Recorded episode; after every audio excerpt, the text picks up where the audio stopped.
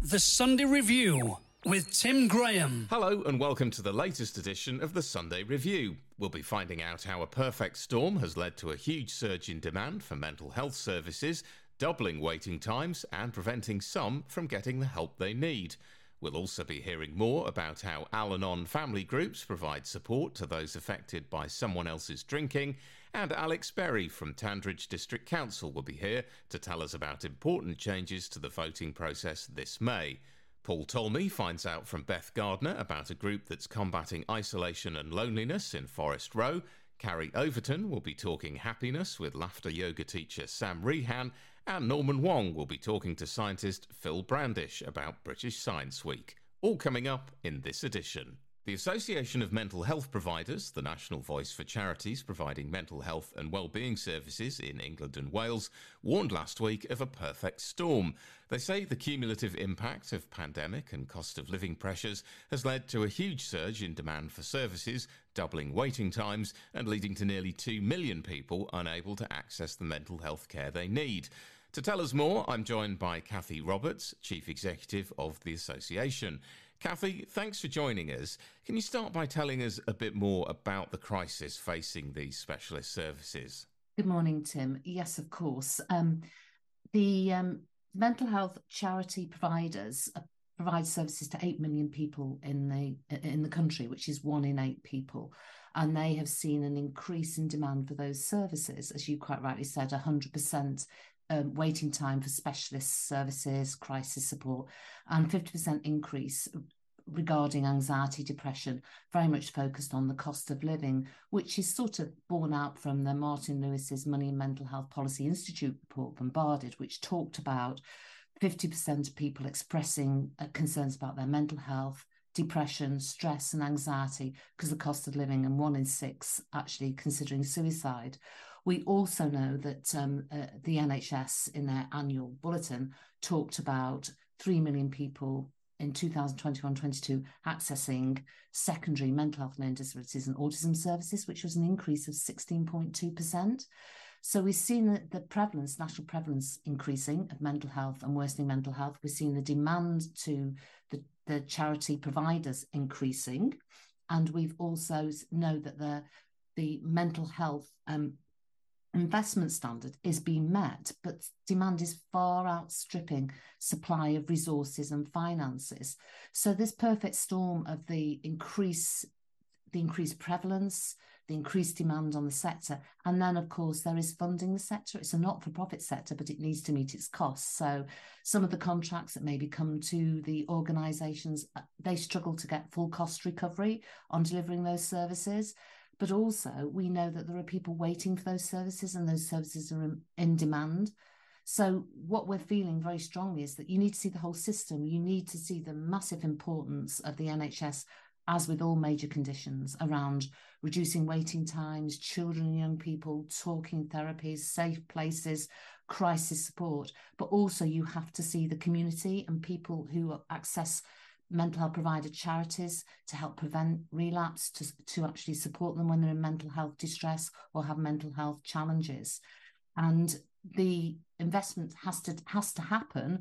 Otherwise, I'm not sure what the sustainability will be like in the long term. What are some of the effects that members of your association are experiencing then, and how is this impacting the communities that they serve? the standard of services remains incredibly high and has done. Um, um, the example of during the pandemic where this sector was really there for people when they couldn't gain access to A&E or to their care coordinator or in difficulty very early on on crisis before sort of the crisis lines were set up.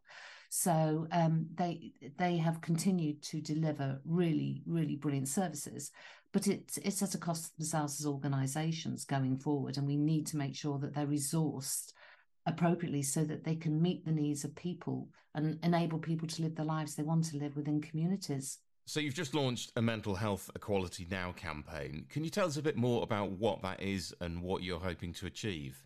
We're hoping to, one, around highlight the important role the sector, the mental health charity sector has in supporting people within communities and the 8 million is huge and needs to be acknowledged.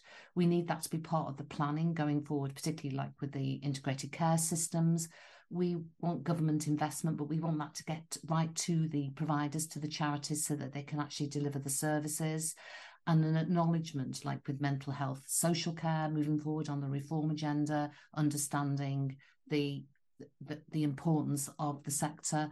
We want we want the sector to be sustainable because it's needed. And also, we've worked very closely with people with lived experience who have really told us about how important the sector is, what their lives would have been like without that support, be it helpline support, advice support, housing support, support if they're part of the criminal justice system. Uh, it's it's really important that we promote and understand the sector.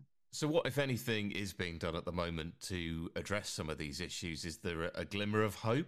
It's it's difficult to, to to say really. We we know that we are able to evidence and evaluate the services. We are developing a um, data mapping tool so that local areas can see what is available for them, and we have we are pushing and advocating for a, a footprint of uh, sector services around that area, so people have those access to those services. We are using data and intelligence to inform strategy. And we're hoping at a local level, like the integrated care boards and others, will start to have that dialogue with us and with the providers uh, at a strategic level. So, data is really important. And we're still having those discussions, obviously, about funding. We understand the health and care system is under extreme financial pressures at the moment, but we're saying, please look at the whole system. This is important for people. We don't want people to to have to rely on additional services or enter the NHS. We want them to be supported at home. Obviously, the campaign is there to raise awareness. What can individuals do? For anyone listening to our chat today, what actions can they take? They can get more information from our website, the Association of Mental Health Providers website. Um, they can talk to anybody, talk to their local providers. Um, people who are who feel that they their life has been supported and helped by the sector it'd be good if they could talk talk to us uh, talk about their experiences. Um, if commissioners are listening talk to your sector get to know your sector talk to your grassroots organizations because the, the charities are quite often the only point of contact for disproportionately affected um, organizations or communities disproportionately affected or marginalized. So you, have got that information from people and trusted people within those communities. Uh, there's there's a number of ways people can support it but also i think to to see how the sector can support you with your mental health. Fantastic. Kathy thanks so much for your time today and good luck with the campaign. Thank you very much for more information on the Mental Health Equality Now campaign, visit amhp.org.uk. That's amhp.org.uk. Or you can look out for the MH Equality Now hashtag on social media. We'll post a link to the website on Twitter at Sunday Review 107 and on facebook.com forward slash Sunday Review 107. Al Anon family groups are there for anyone whose life is or has been affected by someone else's drinking. Meetings take place in Lingfield, Redhill, Reigate, and Crawley each week. To tell us more, I'm joined now by a representative from Al Anon. Thanks for joining me. Can you start by giving us an overview of what Al Anon is and what it does? Yeah. Hi, Tim. Thanks ever so much for having us on. Um, so, Al Anon is uh, really the family and friends side of um, Alcoholics Anonymous. We are a separate entity, but uh, what we do is we support um, the family and friends of alcoholics. So there's 700 groups across the UK, and um, what happens really when somebody is suffering from alcoholism? Um, usually they, they it's it's really like it can affect the whole family dynamics as as many people will understand and people around them i always i always say like it's when somebody's an alcoholic, um, you know, obviously they're suffering with their disease of alcoholism, but it's almost like dropping a pebble in water, and, and those ripples will, will cascade out to family, friends, and people around them and have an effect on their life as well. And, and affect them in ways that they don't actually realize um, they're being affected. And it can help have problems financially with their mental health, with their spiritual well-being there's so many other things that that can affect them so what Al Anon does is provide support for those um, members of the family and friends that have been affected by by somebody else's drinking. And uh, we meet um, in um, well, anonymous groups really, and and there's a, a, group across the country. So there's always one close to everybody in the country. And um, you can find out more at the Al-Anon website if you go to Al-Anon Family Groups UK and Eire uh, on Google. You'll be able to put in your postcode and find the nearest group to you. Now, I know you can't go into detail about the meetings, but can you give us a broad overview of how they work and the sort of topics that you cover?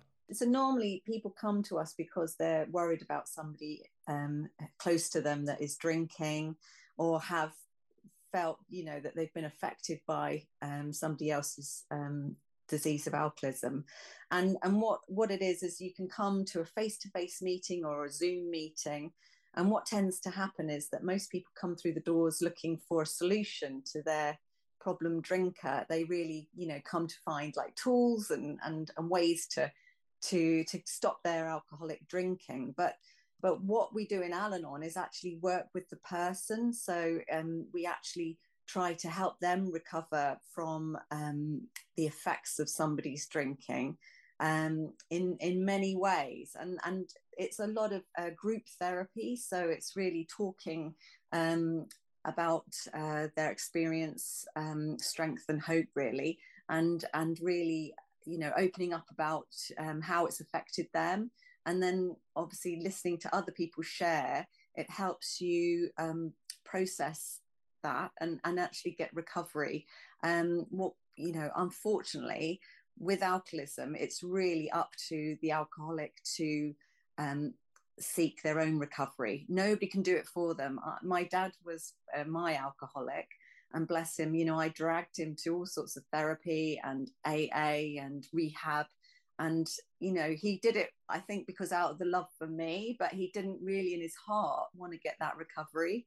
So, um, you know, in the end, I just, it was driving me crazy. And I, I thought I've got to do something because I, I felt that my mental health wasn't right, you know, and uh, so that's when I sort of I started going to actually counselling, and I also um, went to Al-Anon, and in the end, I, I finished with the counselling and then carried on with the Al-Anon because I just thought um, the Al-Anon really gave me the support because people were like-minded, they understood what I was going through, and they could uh, help and support me uh, and my life and actually my relationship with my father who still carried on drinking got better even though he was still drinking and my life improved tremendously because actually i took the focus off of the alcoholic and actually i put it on me and i looked after my my own sort of well-being my mental health and actually improved my situation so that I could cope with it better going forward. And um, yeah, so that that's that's how I ended up in Al-Anon. But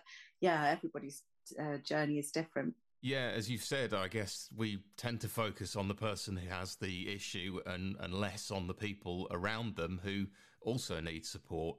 Do you work with other organisations and resources then in the field of addiction and recovery? Yeah, absolutely. Al Anon is, um, as I said, like a sister um, organization to AA, but we also, um, you know, are sister organizations to lots of 12 step recovery programs out there. I think there's about 30 different 12 step recovery programs now in the UK, um, ranging from all different, uh, you know, addictions.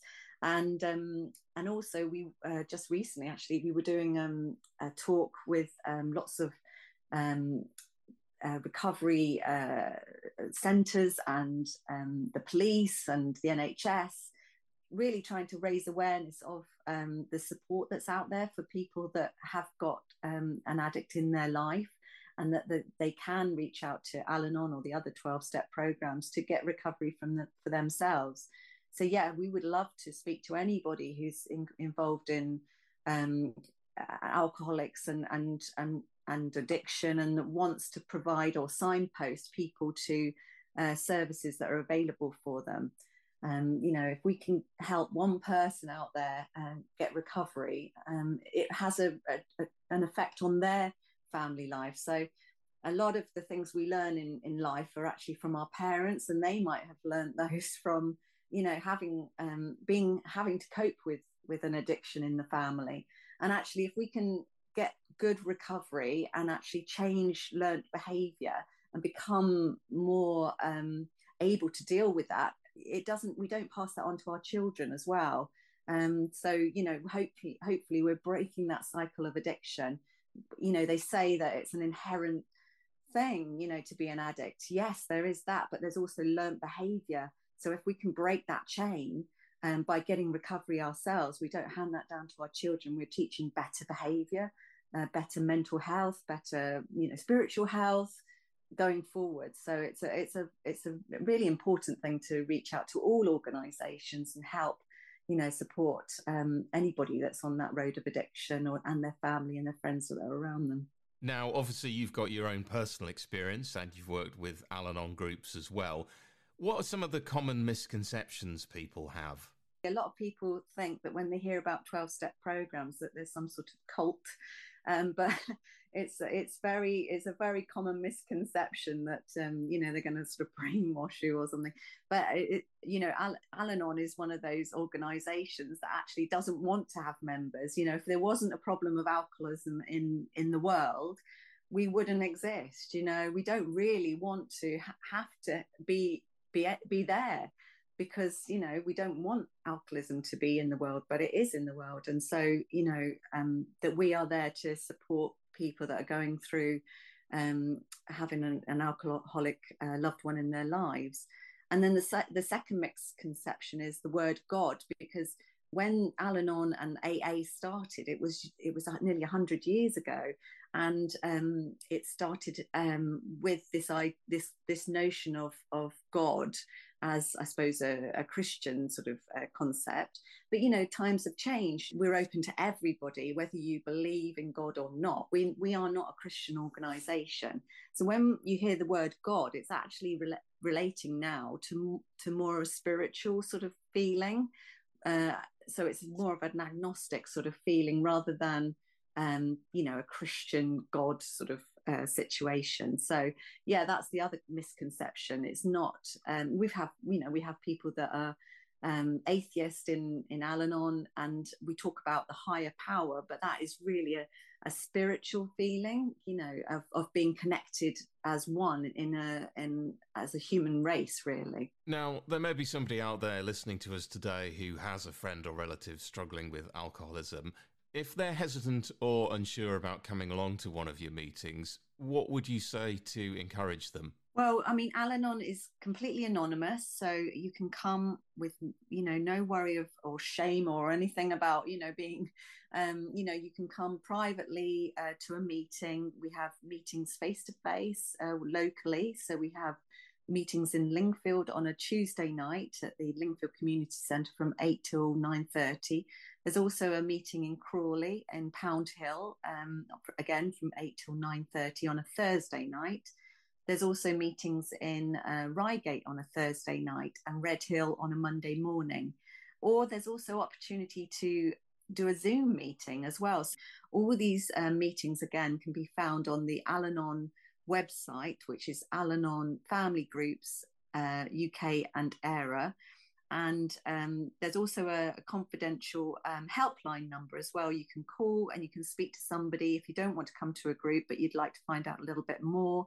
Um, you can speak to somebody on on the telephone, and and um, they can signpost you to um, a meeting or give you a little bit more advice about how you can do it. Is there any charge at all for attending the meetings, and can people simply just turn up? No, Al-Anon is completely free to attend. It's um, we we do obviously have to pay for um, the room rent and things like that. So we ask for voluntary contributions but yeah if you if if somebody doesn't if can't afford to pay obviously you know we are there to support you. So come you know it's free um, just turn up. Um, we usually say try uh, our meetings for about maybe the, the first three six meetings see if you um, are getting you know anything from it you don't have to say anything you can just listen but but what tends to happen is people do after six meetings continue and start to feel the effects of recovery and um, yeah, no, that's wonderful. Fantastic. Thanks so much for joining us today and telling us more about Al Anon and for sharing your own personal experiences as well. Thanks, Tim. Great to be here. If your life's been affected by someone else's drinking, you can get help and advice from the Al Anon website at al-anonuk.org.uk. That's al-a-n-o-n-uk.org.uk. Or you can call their free phone number on 0800 0086 811. That's 0800 0086 811. Local groups run at the Lingfield and Dormansland Community Centre on Tuesdays at 8pm and St Barnabas Church Cafe on Worth Road in Crawley on Thursdays at 8pm. We'll post all the details on Twitter at Sunday Review 107 and on facebook.com forward slash Sunday Review 107. On Thursday, the 4th of May, there are a number of district and parish council elections taking place. However, for those voting in person, there are some important changes that you need to be aware of. To tell us more, I'm joined by Alex Berry, Democratic and Electoral Services Manager at Tandridge District Council. Alex, thanks for joining me. Now, the biggest change is the need to bring a form of identification in order to vote. Can you tell us a little bit more about this? Yeah, no, thanks for having me, Tim. Um, so, as you mentioned, local elections on the 4th of May and the change to um, the voting process at the polling station. So, simply, anyone who would like to cast their vote um, at the polling station will need to provide a specific type of photo ID. Um, this is obviously a new requirement for us. Um, the government have recently introduced it. So, what forms of ID will be acceptable on the day? So there's a there's a whole range of different ID that people can provide. Uh, the most common ones that um, we expect voters to have to hand will be a, a passport um, or their driving license or blue badge. There are a few other options as well, in, including older person's bus pass, a freedom pass, or a disabled uh, person's bus pass as well. So there's a few few different options that are available for people. So, just to be clear, if you've got any other kind of official ID but there's no photo on it, will that be acceptable? No, it does need to have a photo um, on it. That is a requirement. So, if any of those documents don't have photo ID, then unfortunately they won't be uh, accepted by our polling station staff. And am I right in thinking that you need to bring the original document with you? You can't bring a copy or something like that? Yeah, it needs to be the originals. Can't be a photocopy and um, can't be a photo taken on a phone, for example. The ID doesn't need to be in date. It can be, for example, an expired passport. As long as the photo has got a reasonable likeness to the to the person, then it can be um, that can be used as well. So, if you don't currently have any of these photo IDs, is there anything else you can do to make sure that you do have some kind of identification to be able to vote on the day? There are a couple of things you can do. Um, the government have set up a process where you can apply for um, a, what's called a voter authority certificate, um, and you can do that on the government's portal. And basically, that allows you um, to submit an application for the certificates. You'll need to include um, some of your personal details and a photo as well. And the government will send you a, um, a certificate, a voter authority certificate, which is accepted form of um, voter ID. So once you've applied for that and received that through the post, you will be able to take that to the polling station and, and, and vote.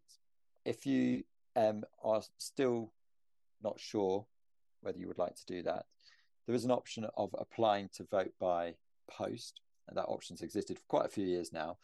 Um, and that means you won't have to provide a form of ID.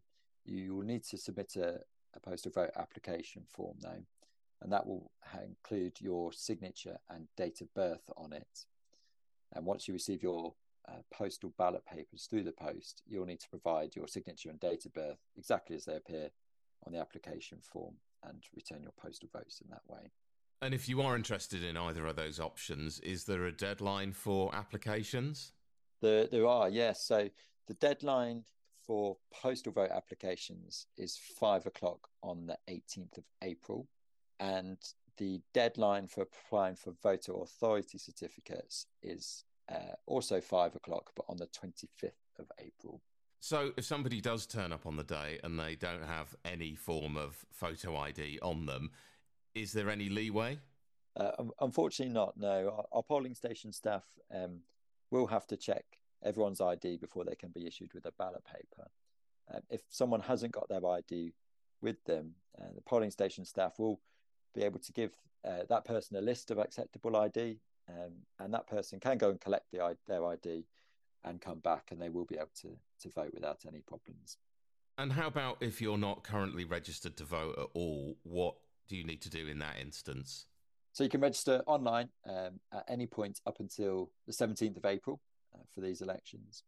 Um, so if you if you uh, go to the government's website, register to vote, and you'll need again you'll need to fill in some of your your personal details, your name, address, date of birth, um, a national insurance number, and a few few other details.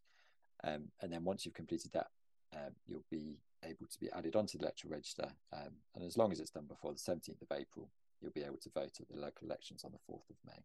And I guess it's important for people to note that this doesn't just apply to Tandridge, this is across the whole of England. That's exactly right. Yes. So this is a, a, a an England-wide scheme, um, new new new for these elections, um, and it's not just these elections. It's not. This isn't a pilot. This is a, a permanent change. So, um, for example, at the next general election, as long as that's after October this year, then um, the requirements for voter ID will apply for that election too.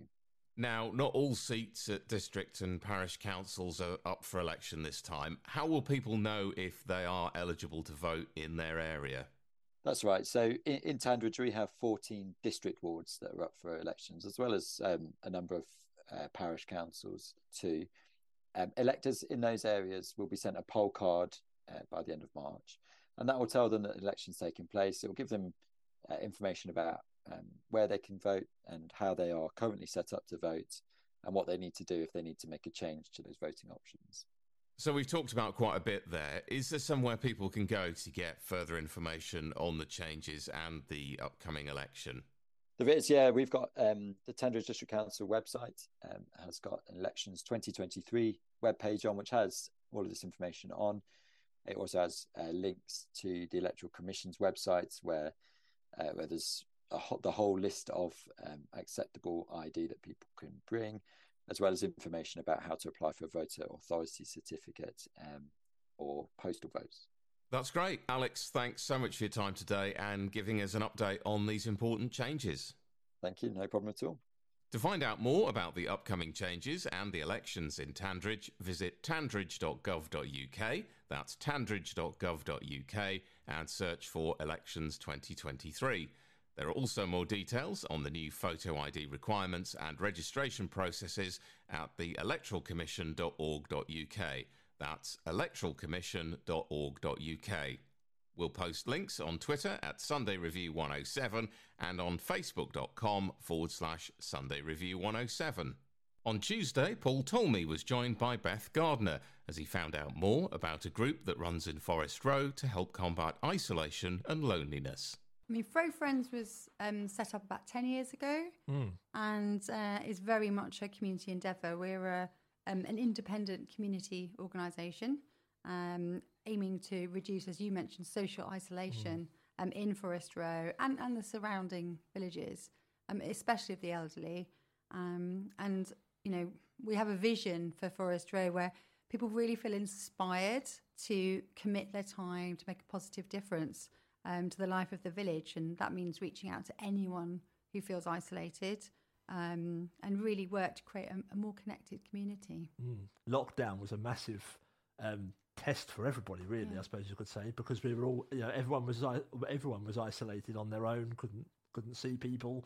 This is something that's ongoing for a number of people. I mean, yeah, th- this was happening before lockdown, yeah. and during lockdown, we had to switch how we operated yeah. the system because we couldn't go into people's mm. homes. So then it was more of a telephone service. Mm. And we do have some members who still prefer to, to just mm. have a phone call. Um, but the real benefit comes from when someone can go. So a befriender will visit someone in their home, um, ideally once a week, go in for about an hour, have a cup of tea, and then pick up on what that person would like to do. Maybe it's play a game of cards, game of chess, just chat, reminisce. Mm. And it's the opportunity as well for that real intergenerational learning um, that comes um, when you have you know that that meeting that meeting of minds and uh, sally and our team goes to a real effort to match the volunteer with the member who needs befriending and finds you know some compatibility there so Yeah. they they really get on because you, I suppose it's it's it's a, it's the compatibility of interest, isn't it? Because you want you want to find like-minded activities that they can both do to, that they're Yeah. both going to like. Yeah. Um, and, you know, a, a friendship results from that, you know, and, and our members really look forward to that, that weekly visit. Um, and it's not a huge amount of time on the part of the volunteer. Uh, if people are listening and think, oh, I'd really like to do that, it only takes, you know, a couple of hours a week um, to go and visit someone. Um, and it makes such a such a difference. Um, So it's not just home visits that there are; that, they can go out and. Um, I mean, the befriending service tends to be home visits. okay, yeah, some of the committee members also organise uh, like a cinema outing Yeah. um, or a lunch club outing, um, and that's for our members who are maybe a little bit more mobile. Yeah. Um, but some of our members they are stuck at home, so they Yeah. really they really relish that um, and look forward to that that I suppose they don't, they don't see anybody from when the sun goes up till it comes down again. Ex- exactly, Yeah. exactly. And um, and often, you know, these are people whose family members, you know, don't live in the same village. They can't pop in No. as regularly. Um, so, you know, we're also always on the lookout for, you know, people who are stuck at home who who would welcome a befriender. Sometimes it's quite hard to find them. We're reliant. Sometimes it's a GP that will refer them, or the district nurse. Sometimes it's a family member. Um, so we're always keen to hear from people, you know, who would who would welcome a befriender. All we ask is that um, if you know somebody who would benefit, have a chat to them first, seek their consent before putting their details forward. Um, We don't like our phone call to be a, to be a surprise. Um, but if anyone listening knows someone who'd benefit from a befriender, just, just ask them to email us. It's uh, Yeah. um, frofriends at gmail.com and one of the team will pick that up and it would probably be Sally that would, would give you a call back. So take us through the process then. So some so somebody comes to you saying I'd like to I'd like to volunteer as a befriender. So um, if someone's looking, someone's got a couple of hours a week spare and they'd like to, to volunteer, um, same email address. We'd ask you just to drop us an email, frofriends at gmail.com. And um, it would be Sally again, would give you a call, have a chat, explain in a lot more detail than I can go into about um, about how we operate um, and what's involved. And if you like the sound of it, then there would be a DBS check and um, some simple simple training as well. And we do regular training too for our volunteers on things like safeguarding and you know best ways to help people up and you know um, and then Sally would do their matchmaking process that I talked about um, and find. I know we've right now got a waiting list of people looking for a befriender. So she'd look at who's waiting and try and match you up. And then you would go in for a trial session with them. So it would be very much a trial for both of you um, to see if you get on.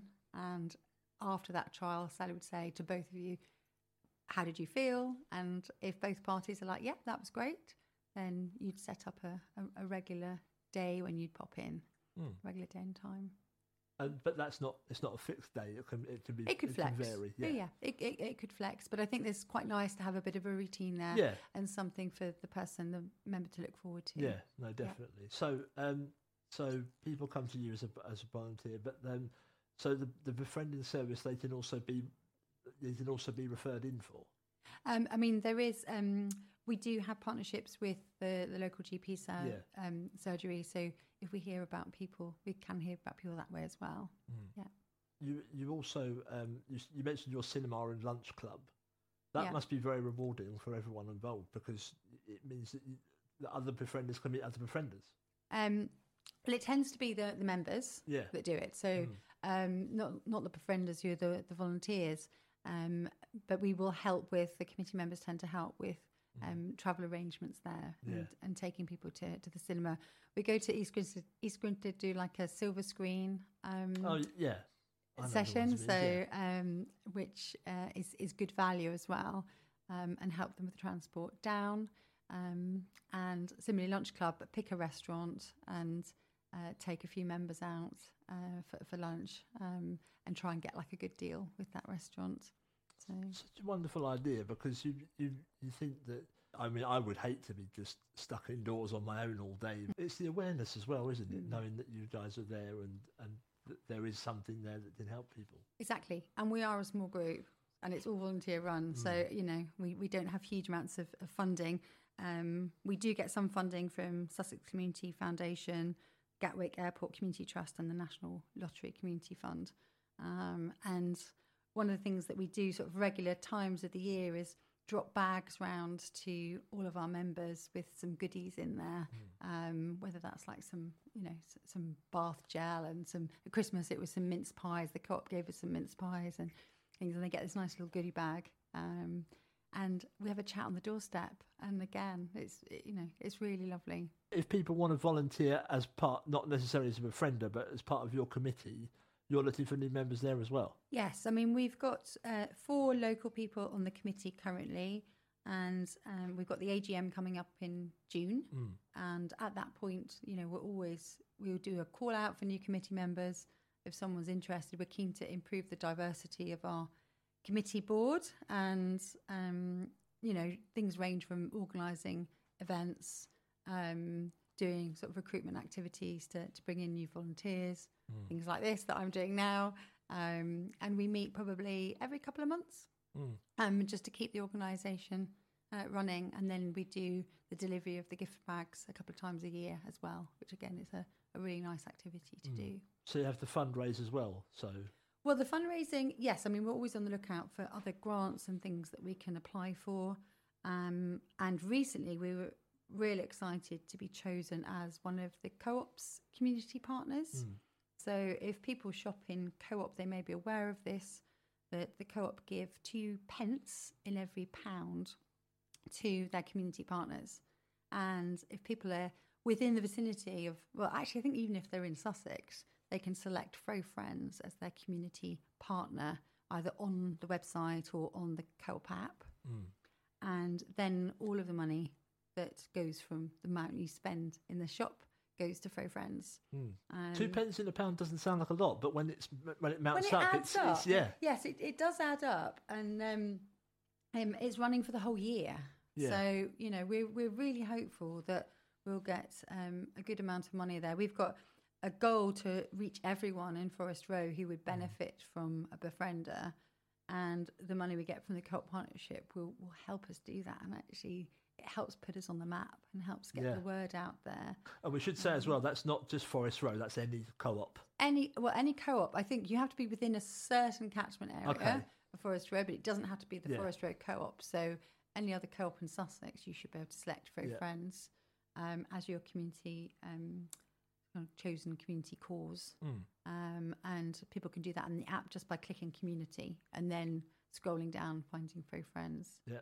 Um, no. So yes, if people shop at the co-op, I'd really, really encourage them to mm. um, to have a look and, and select us because every, literally, you know, um, every pound helps, and we, we really stretch that.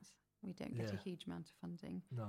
Um, and we will, me and a couple of my committee members will be outside the co-op in Forest Row next Monday okay. morning from cool. about nine to eleven thirty chatting so to people about. So if you've listened to us and you want to find out more, if you want to along. find out more, pop along. We can talk to you in more detail about it. Um, we'll be outside there talking about Fro Friends and also promoting the the partnership the co-op. Brilliant. So, okay. Have you had any big like um, success stories? We we've had lovely stories from relatives yeah. who have talked to us about the impact of having a regular befriender mm. has had on their loved ones and how it really has enriched their lives um, and, and, I suppose takes the pressure off them as well. Yeah, it takes the pressure off yeah. them, and they they get to know the befriender too. Yeah. And so there's almost like that second person who they can check in with, mm. and who can alert them if there's any changes in their relative. Um, so it becomes a real sort of three way partnership, yeah. actually.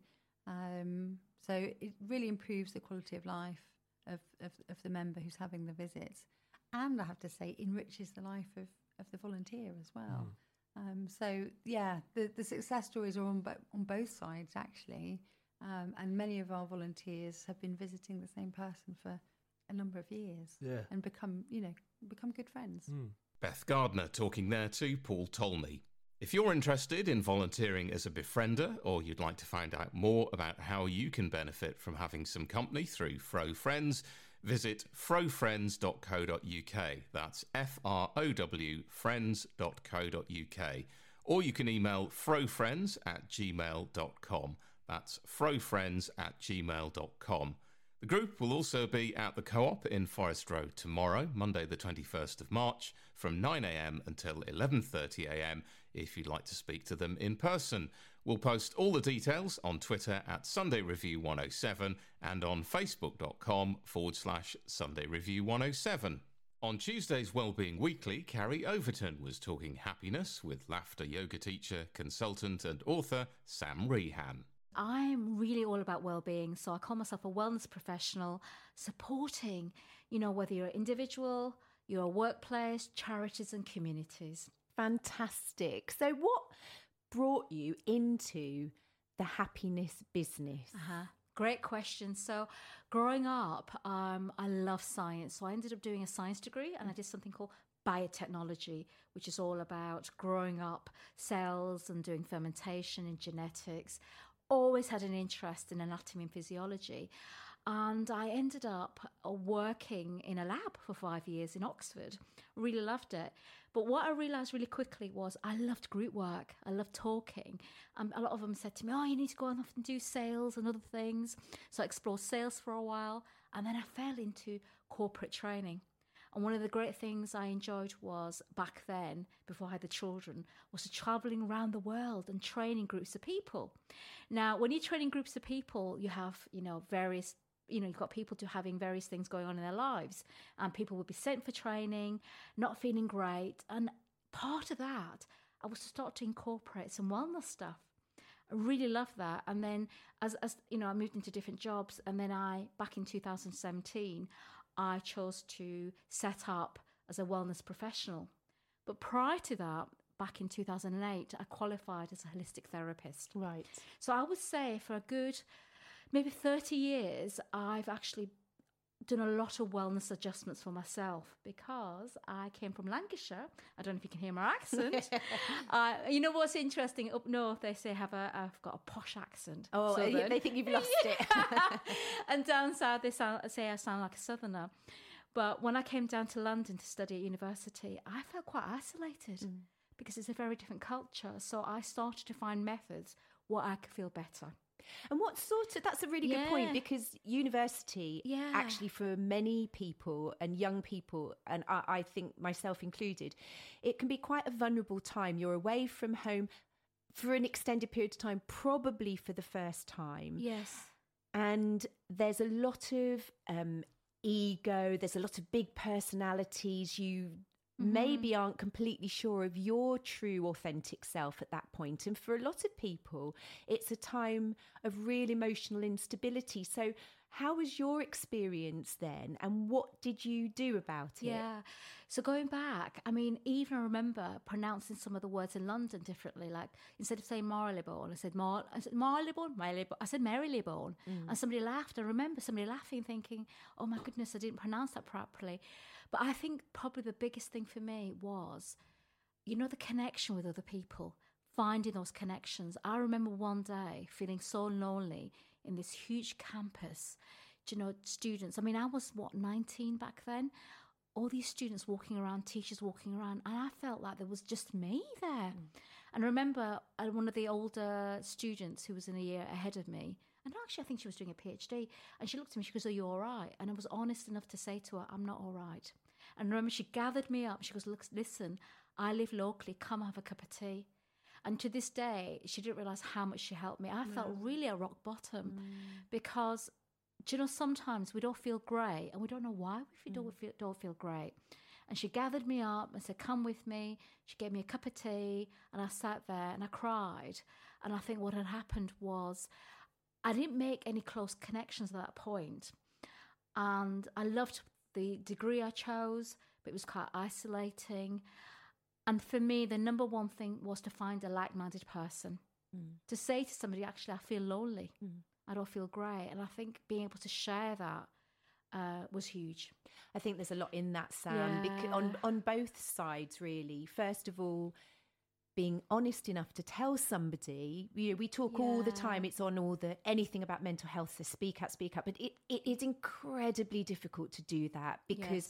if you are feeling in a low place, the, the little voice in your head says, "Oh, that's just another thing to say you're weak if you tell people," which of course it isn't. But you know, you have to battle that demon. But also, the person who reached out to you, you know, just having noticed that you looked down, what a difference that made. absolutely huge. And and I if, it, looking back, I think she, yeah, she was doing a PhD, and then we got back in touch years later. And I said to her, she didn't she didn't even remember it, and I said to her, but it was such a pivotal part mm. for me because if anybody asked me when did I feel lonely. That's what comes to me because it was the feeling, the pit in my stomach. And what it was, I was living in a hostel run by nuns, and most of the girls there were from music college. Mm. So I was going off to do science and coming from up north, down south, people were busy, everybody had friends that they'd known for years. And it was just, you know, it was big city from a small town. And you know what? Our brains as teenagers don't start forming mm. till our 20s. Um, so there was a lot of things. But yes, absolutely, Carrie, it was that thing about being brave enough to say, no, I'm not all right. Hmm. No, I'm not all right. Hmm. So, yeah, and that, that message is to say to people, reach out, let somebody know. Hmm. Absolutely. And if they can't help you, they can signpost you. would you say, other than that, you've you've always generally been a happy person, or have you known those sorts of darker times as well? No, great question. And I actually, it's only recently I've been sharing that when I was growing up, my father had mental health issues which weren't diagnosed at the time. And looking back, it was incredibly difficult. I mean, one minute we were all very happy family, and next minute, if I can say, he was having an episode. So I remember being told off for laughing um, going, sit down and stop laughing and holding that. And that's really helped me with my current work where I am helping uh, people from all backgrounds to be able to laugh more, which is great for your mental health and physical health. So when they say they can't laugh, I get that. I get that. And then as we move on from that childhood, there was, um, you know, when people say, well, how did laughter find you? I mean, so I had a week back about six, seven years ago where in the same week, Tuesday to Tuesday, I had a phone call uh, from my sibling that my nephew, age 10, had passed away un- very unexpectedly. unexpectedly. And I remember uh, they couldn't get through to me because of reception. And I remembering getting the news and knowing that I had to get into the car in 20 minutes and to drive to school to pick my children up.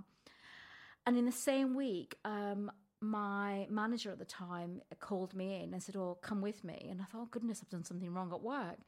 And I got led to another, you know, room, and he said to me that the job was going to be made redundant. It was moving abroad. Then the third thing was that I got a, phone call from the school saying, "Oh hi, can, can we have a chat?" And I was going, "Is the kids all right?" And normally they say yes.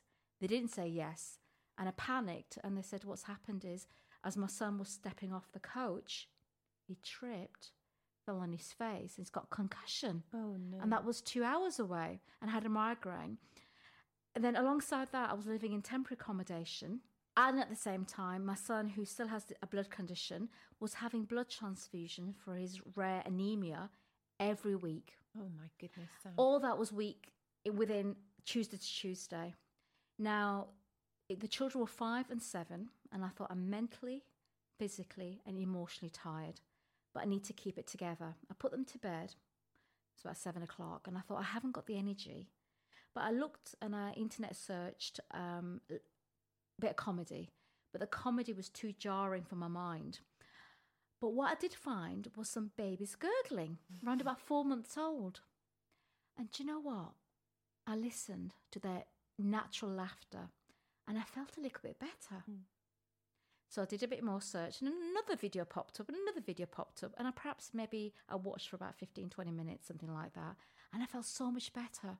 Now, the next day, I researched because I've got my background in science and I realized there was 50, 60 years of research into laughter. Wow.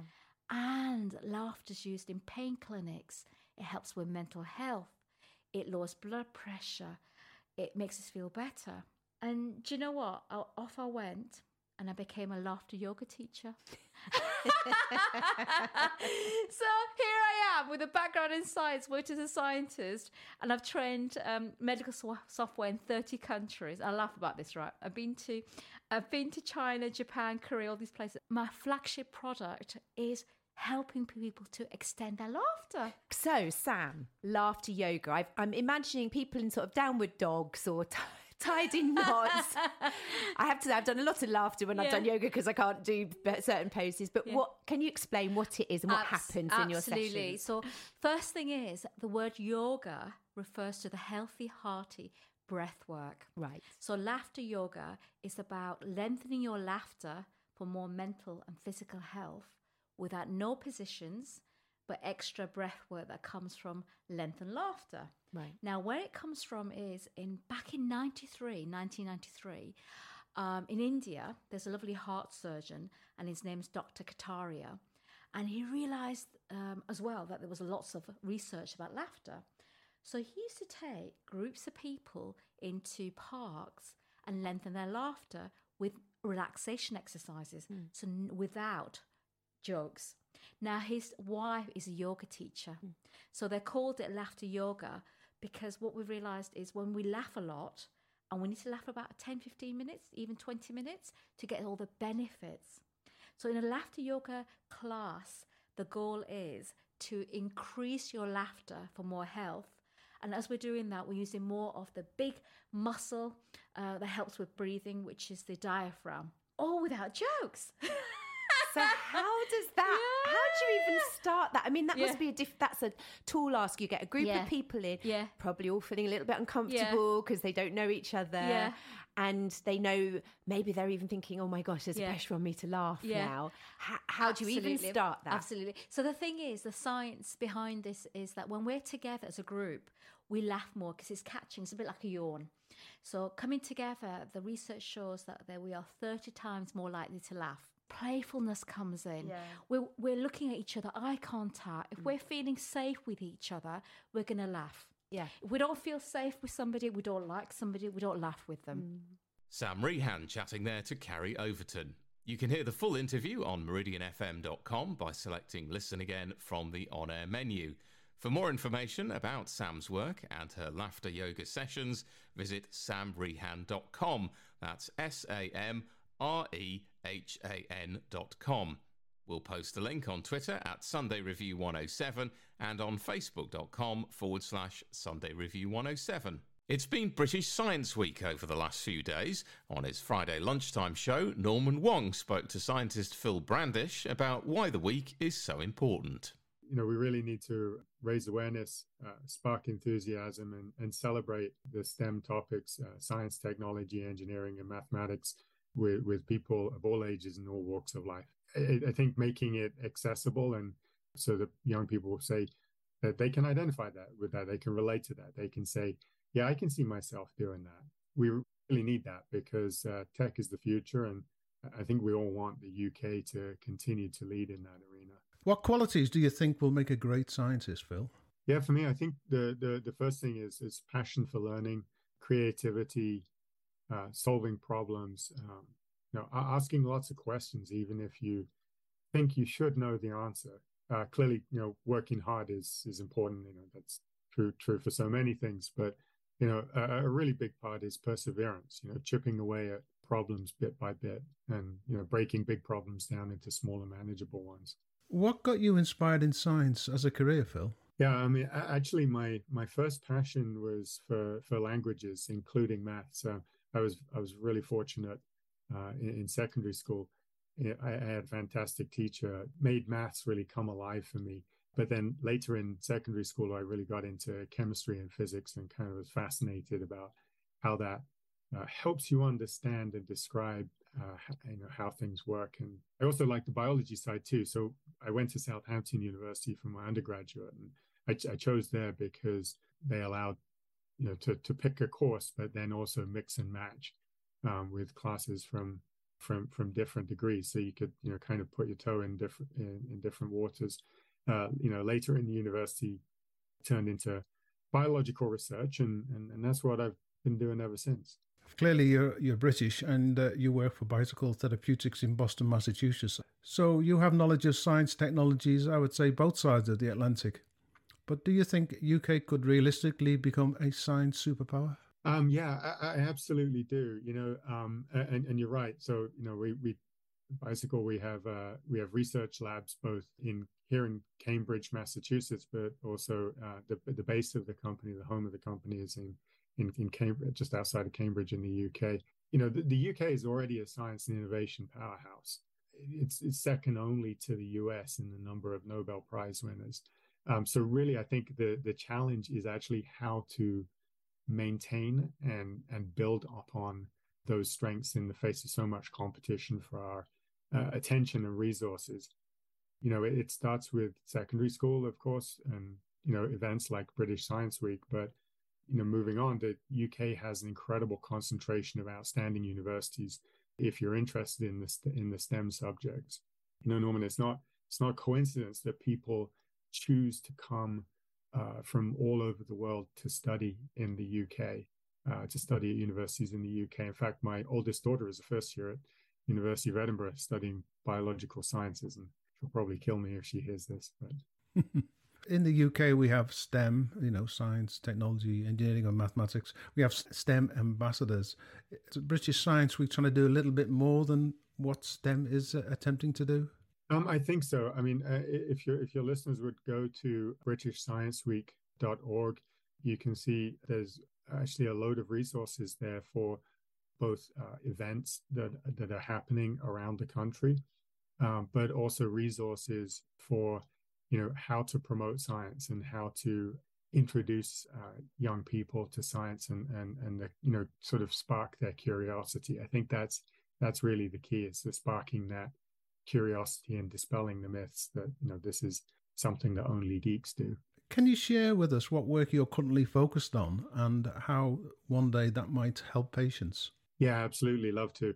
So, you know, bicycle therapeutics, what are bicycles? So they, they're, they're a special kind of chemical that we discover using our, our, our platform technology um, and that we can then, you know, chemically synthesize in the lab. So why are they called bicycles? So that their molecular structure includes two uh, loops, two loops of loops of atoms around a central scaffold. So they they are literally bicyclic, which means literally means just two circles together, and, and, hence the name of the company, Bicycle Therapeutics. What the cool part though here, and and in the kind of the application of that technology, is it turns out the bicycles have properties in the body that make them potentially useful as as medicines, including for cancer. In, in a way that can be harder and possible to accomplish with either you know antibodies or traditional chemical drugs.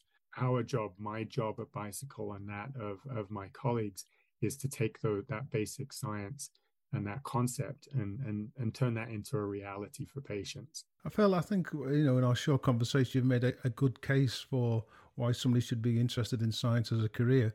But if somebody wanted to find out more, where where should they go? Where everybody goes to the website these days. don't look at encyclopedias anymore. So, which websites would you suggest uh, any of our listeners should go to? Yeah, so so I, I mentioned uh, BritishScienceWeek.org. Um, if people want to learn about about our company, uh, it's bicycletherapeutics.com, just like it sounds. Pick a topic, pick a question, type it into Google, start reading. Um, choose sources carefully. And one one of my favorite places to go, though, is the Natural History Museum in London. Uh, I think you know people can easily forget about museums and how, how useful and they sound old and stuffy, but I got to tell you, I, I get inspired every time I go there. Phil Brandish talking there to Norman Wong. If you'd like to find out more about British Science Week, visit britishscienceweek.org. That's britishscienceweek.org. And that's it for the latest edition. We've got all the information on the features you've heard today on Twitter at Sunday Review 107 or on facebook.com forward slash Sunday Review 107.